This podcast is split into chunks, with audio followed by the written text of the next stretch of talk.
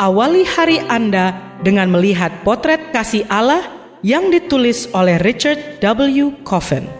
Melalui renungan pagi ini, kita akan mempelajari karakter Allah yang menuntun kita kepada kasihnya. Bersama Pendeta Andre Daimbani, selamat mendengarkan. Shalom, selamat pagi saudaraku.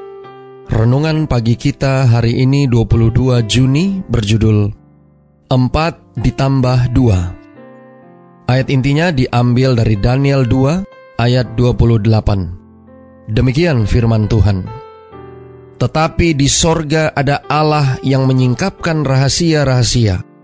Ia telah memberitahukan kepada Tuanku Raja Nebukadnezar apa yang akan terjadi pada hari-hari yang akan datang. Mari kita dengarkan penjelasannya. Mimpi Nebukadnezar yang disinggung dalam Daniel 2 dan penjelasan Daniel terhadap arti mimpi itu adalah nubuatan Daniel yang paling mudah untuk dimengerti. Namun penyajian modern tentang Daniel 2 itu agak melebih-lebihkan.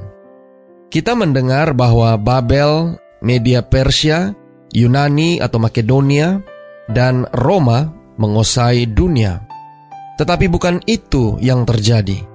Kekuasaan kerajaan yang muncul kemudian memang selalu lebih besar dari kerajaan sebelumnya. Tetapi bahkan kerajaan Roma pun tidak menguasai seluruh dunia.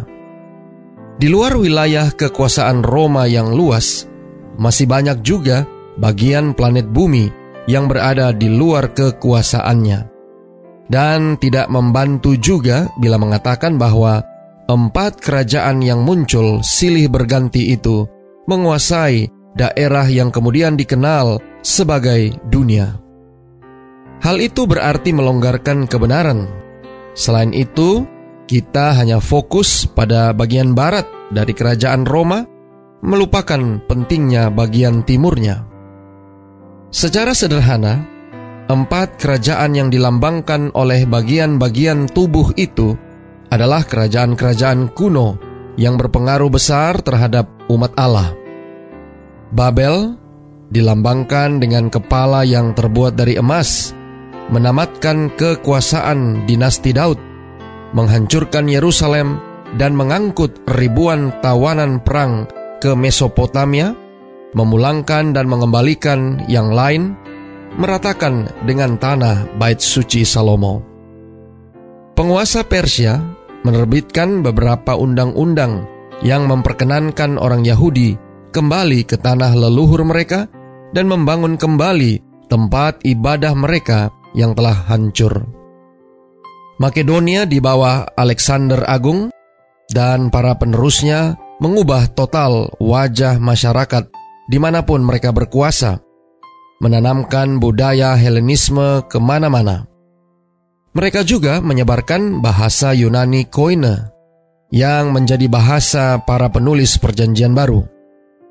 Kerajaan Roma memberikan sejumlah daerah otonomi bagi orang Yahudi, meskipun dengan panjang pengaruh mereka masih terasa hingga ke Yudea dan Galilea. Pax Romana, kedamaian yang dipelihara oleh Roma, memberikan lingkungan yang baik bagi pelayanan Yesus Kristus dan perkembangan gereja mula-mula di kemudian hari. Saudara-saudara yang kekasih di dalam Tuhan, apa yang benar-benar penting adalah di dalam mimpi Nebukadnezar terungkit lepas sebuah batu tanpa perbuatan tangan manusia, lalu menimpa patung itu tepat pada kakinya yang dari besi dan tanah liat itu sehingga remuk. Dicatat dalam Daniel 2 ayat 34. Batu itu kemudian menjadi gunung besar yang memenuhi seluruh bumi.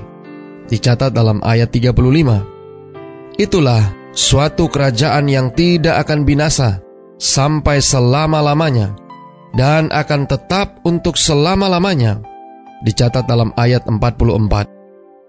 Yesus mengumumkan penegakan kerajaan kasih karunia itu yang pada suatu hari akan berubah menjadi kerajaan kemuliaan saat ia datang kembali.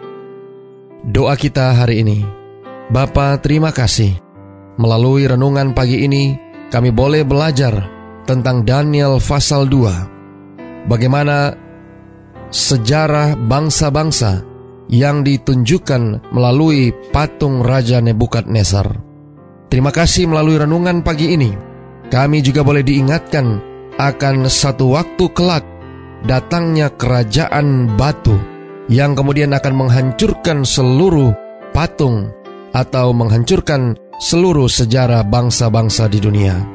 Tolong kami hari ini Bapa, biarlah dengan pertolongan kuasa roh kudusmu, kami boleh dapat mengerti, kami boleh dapat memahami tentang pelajaran yang penting ini, sehingga kami dapat mempersiapkan diri kami. Bila mana hal itu terjadi, kami boleh berada dalam keadaan siap sedia. Terima kasih Bapa. Inilah doa dan permohonan kami kepadamu. Semoga Tuhan senantiasa memberkati kita sekalian sepanjang hari ini saat kita melakukan aktivitas kita masing-masing.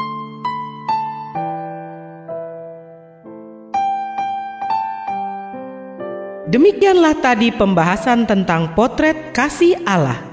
Semoga firman Tuhan hari ini dapat menjadi berkat bagi Anda.